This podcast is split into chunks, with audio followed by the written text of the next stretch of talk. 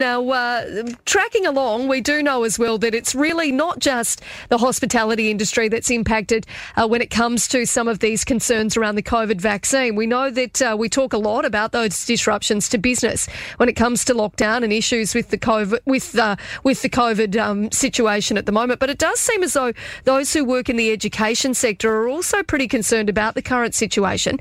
Now, joining me on the line is Jarvis Ryan, who is the head of the Northern Territory Education Union. Good morning to you, Jarvis. Great to be with you, Katie. And, uh, mate, firstly, a good run yesterday. You and your little fella ran uh, incredibly well at Run with Dad.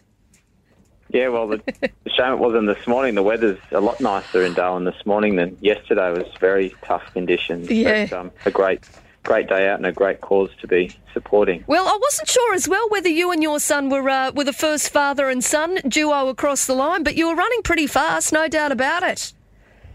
Well, I, I'm not too sure about that either, but um, it's always good to just get across the, the finish line. and um, yeah, I mean, the other thing that was so nice yesterday, just in, in, in trying times, I certainly found that it was a very nice day of celebrating fathers and, and, and men and just um, a good news day. I mean, amidst uh, quite a lot of grim bad news days around Yeah. Australia at the moment. Yeah, So you're great. spot on. It was so good, hey, just to get out there when you consider what other people are going through in other states. Um, and we, there was a few people running around the track. I don't know whether you heard it as well, but sort of saying, you know, I'm from uh, wherever, uh, Sunshine Coast. One bloke had told me, and he said, we just, you know, this is so good that you're able to do this up here in the top end.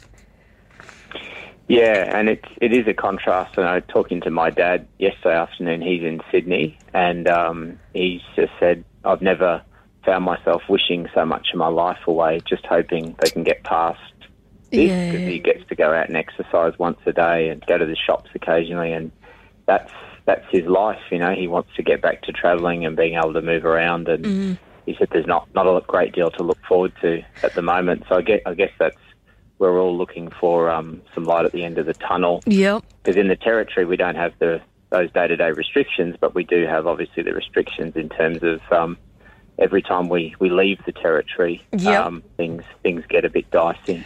Yeah, you're spot on, and that is something that uh, that you have raised in recent days, particularly uh, for some of our teachers in the Northern Territory. Uh, as we talk more about that vaccine rollout, Jarvis, talk us through how some of our teachers in in remote communities are sort of feeling at the moment when you look at, um, you know, heading towards the end of the year and and the potential for us opening up, but only if we get to that eighty percent vaccination rate. Yeah, well, we, we are concerned about that. We're concerned about the mental health and well-being of our remote teaching staff. So they they do it pretty tough in the best of times, and part of the deal usually is those school holiday periods are a chance to to get out, travel a bit, recharge the batteries. In normal times, that would mean maybe a trip interstate, a bit of time by the beach if you're in the central desert. In old days, you might have you know jumped over to Bali for a few days and what what we're sort of concerned about is if we don't start to see some movement around when we'll start to ease restrictions, particularly when we're looking at potentially mandating vaccination in remote communities, is that um, we may lose a lot of teachers. A place like Victoria now is offering sign-on bonuses of up to fifty thousand dollars for teachers. We're looking at a four-year pay freeze. We're talking about people very isolated, often haven't seen their families interstate for eighteen months um, I think we need to give people some indication of when some of those restrictions may be looking to ease. And we want to start that conversation now, not three weeks out from Christmas, because it's not just the issue of potentially losing teachers, it's then having to replace them and recruit. And if we're talking about hotspots in place around many states of Australia, um, you're asking people to do 14 days of mandatory quarantine just to come and start work here. That is a big ask for, for anyone, particularly someone thinking of bringing their family here. And th- this is a real risk for the territory is that we've done a really good job of keeping COVID out of the territory, but how do we start to make that transition to um, easing some of those restrictions? Yeah, and this is a discussion that we're sort of having uh, quite broadly at the moment. We just spoke to uh, to Alex Bruce, obviously from Hospitality NT, and from all accounts, you know, what I can gather is that people are really just after a bit more certainty and a bit of a plan. Yeah, and I, and I think that's that's what I'd be asking for the chief from the chief minister is look. Um, particularly, uh, the, the, issue I think we, we have, and I, I listened to the tail end of your interview with Alex, and I think he sort of hit the nail on the head. Is we set these arbitrary figures like 80% and so on, but clearly there's a there's a huge disconnect in the bush. And I know I got in contact with a, a member in Arlparra last week as one of the Utopia Central Australian communities where they were talking about sort of as few as 10 out of 700 people vaccinated. Um, is yeah, he's he's telling me there's there's misinformation. People are being fed all sorts of false information about vaccines, but there's very little attempt by by the government really mm. to have messages in community language and community engagement campaign and getting elders out to explain just how vital it is that vulnerable people in these communities are, are vaccinated. So we've got a real challenge on our hands to get those vaccination levels up in those remote communities, or we, we will never get to that 80% threshold. Um, and that raises real issues, not just around people's freedom of movement, but obviously the, the devastating impact that the coronavirus would would likely have um, in the in the event of an outbreak in in those remote communities. Yeah, you're spot on there, and uh, and you know we all, I think everybody, uh, it's it goes without saying that health is is the priority here, and we've got to make sure that that everybody is vaccinated first and foremost to ensure that they are um, kept as as safe as possible. But then, you know, like you've just said, if we've got a situation where even when we're talking about our education sector, um, people are worried about coming to the Northern Territory because of those different factors that come into play, i.e., having to quarantine and uh, and various other things, it's going to make it, I would suspect, quite difficult in terms of recruitment for next year.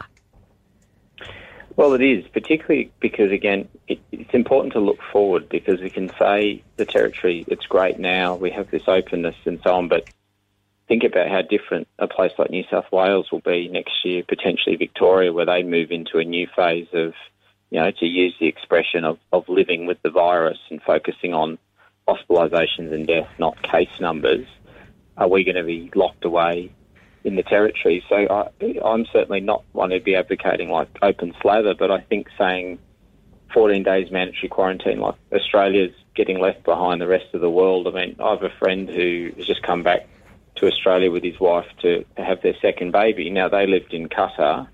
He's vaccinated in the weeks leading up to when he left. He mm-hmm. visited four countries returned to Qatar, had to undertake a test, no mandatory quarantine, was able to go about his life. And that, that's what's beginning to happen in the rest of the world. And so I'd be thinking in, in our context, we need to look at how we could continue to protect remote communities, um, to ask people working there to take on additional um, precautions, but does that need to mean 14 days in hotel quarantine? Could it mean a shorter period of home quarantine? Could it mean um, been submitting to regular testing. Um, I, that, that's sort of where I'd like to hear our health officials talking about moving towards a more flexible approach that does change the settings based on higher vaccination rates to get the balance a bit more in favour of giving mm. giving people some more freedoms whilst doing it in, in the safest manner possible. Jarvis, from your perspective, we are going to have to wrap up, but from your perspective, how important is it, do you think,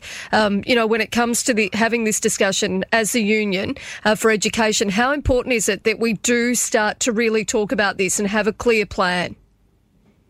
Well, I think I think it really is important because um, one of the big issues as well here is the bigger issue of at what point do we accept and submit to you know community transmission in the Northern Territory, which is the bigger issue then that plays into do schools stay open? How do they stay open? Yeah. Um, these are you know we can't just continue on as I think Victoria's found with lockdown after lockdown to try and eradicate the virus. So. Um, have these conversations now before we are faced with that reality um, because it's pretty clear you look around the world, this, this virus is not going away. Um, it is going to be a case of trying to minimise hospitalisations and deaths, but find a way to balance, um, you know, medical interventions and things with trying to allow things like businesses to run, schools to continue, to try and do that in the safest way possible. And um, certainly, I want to see our schools remain open for our kids. I think they miss out too much if we see these prolonged lockdowns that are happening in interstate. So we, we want to make sure we, we try and get that discussion happening mm. now with with government that it can't just be lockdowns and hotspots forever. Well, Jarvis Ryan, the head of the Northern Territory Education Union, it's good to speak with you this morning. Thanks so much for your time. Good on you. Thanks, Thanks. Katie. Thank you.